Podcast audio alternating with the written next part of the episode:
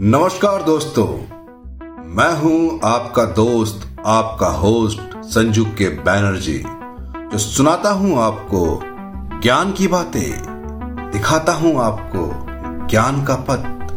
तो दोस्तों, चलिए मैं आपको लिए चलता हूँ आज एक बहुत ही उत्तम ज्ञान के पथ पे।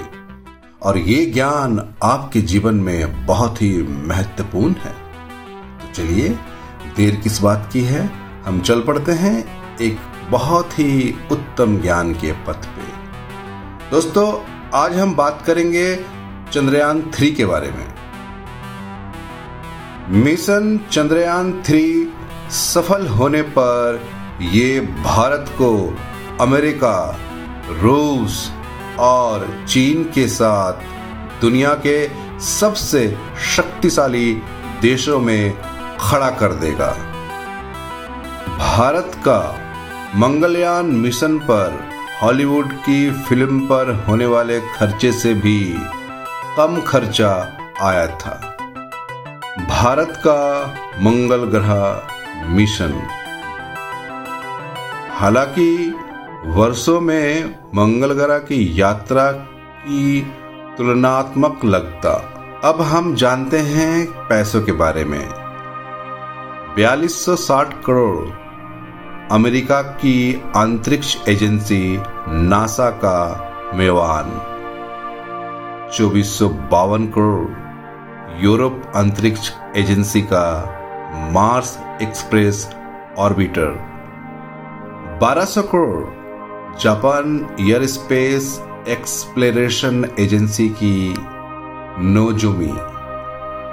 743 करोड़ रूस संघाई अंतरिक्ष एजेंसी का फोवोस ग्रैंड। अब हम जानते हैं भारत के बारे में।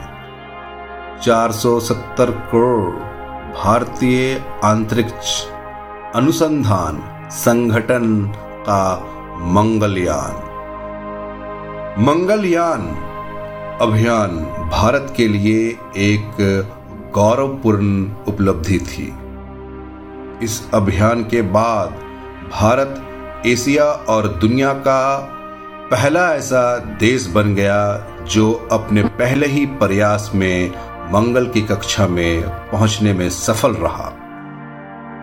सितंबर 2014 को यान के मंगल पर पहुँचते ही भारत विश्व में पहला ऐसा देश बन गया जो पहले ही प्रयास में सफल हुआ। खास बात यह है कि अब तक अमेरिका, रूस और यूरोप के बाद भारत ही पहला ऐसा देश है जो ये कारनामा कर सका। चंद्रयान थ्री मिशन 14 जुलाई को लॉन्च हो चुका है। भारतीय अंतरिक्ष अनुसाधन संगठन इसरो ने इसकी तैयारी बहुत ही शानदार की। इस मिशन की सफलता से बहुत कुछ जुड़ा है। ये विकासित भारत बनने की दिशा में एक बड़ा कदम होगा। इस मिशन से कई तरह के मौके खुल जाएँगे। इन अवसरों से भारतीय अर्थव्यवस्था को दौड़ने के लिए बड़ी खुराक मिलेगी। चाँद पर खोज से जुड़े ये मिशन धरती पर जियो के लिहाज से भी बहुत खास है। चंद्रयान थ्री मिशन की सफलता भारत के लिए खेल पलट सकती है। ये अंतरिक्ष अभियानों में भारत की ताकत को दिखाएगा। अभी तक सिर्फ़ तीन देशों को चाँद पर अंतरिक्ष यानों को उतारने में सफलता मिली है। ये देश हैं अमेरिका, रूस और चीन। चंद्रयान थ्री मिशन सफल हुआ तो भारत भी इस क्लब में शामिल हो जाएगा। भारत की स्पेस इकोनॉमी 2020 तक 9.6 अरब डॉलर की थी। 2025 तक इससे बढ़कर 13 अरब डॉलर हो जाने के आसार है। मैं बता दूँ आपको, आज भारत का आंतरिक क्षेत्र निजी कंपनियों के लिए भी खुला है। देश में 140 से ज़्यादा स्पेस टेक स्टार्टअप है। इनमें सेर रोड, सेट सेयर ध्रुव स्पेस और बालाट्रिक जैसे कंपनियाँ शामिल है। ये कंपनियाँ सैटेलाइट आधारित फ़ोन, सिग्नल, ब्रॉडबैंड ओटीटी से लेकर 5G और सोलर फॉर्म तक में स्पेस टेक्नोलॉजी का इस्तेमाल करने के मौके तलाश रही है। आज भारत के स्पेस सेक्टर में पैसा लगाने के लिए निवेशक ललाहित है। स्पेस इंडस्ट्री में सरकार निजी सेक्टर का ज़्यादा पार्टिसिपेशन चाहती है। इसी मंशा से उसने भारतीय अंतरिक्ष नीति 2023 को मंजूरी दी है। ये निजी सेक्टर के लिए भारत के आंतरिक क्षेत्र में निवेश की संभावना को बढ़ाएगी। चंद्रयान थ्री मिशन की बात है तो इसकी सफल लैंडिंग भारत के लिए निर्णायक पहला होगा। ये न केवल देश को आंतरिक खोज की दौड़ में बढ़त दिलाएगा, चंद्रयान थ्री के सफल लॉन्च से निवेशकों का भरोसा बढ़ेगा।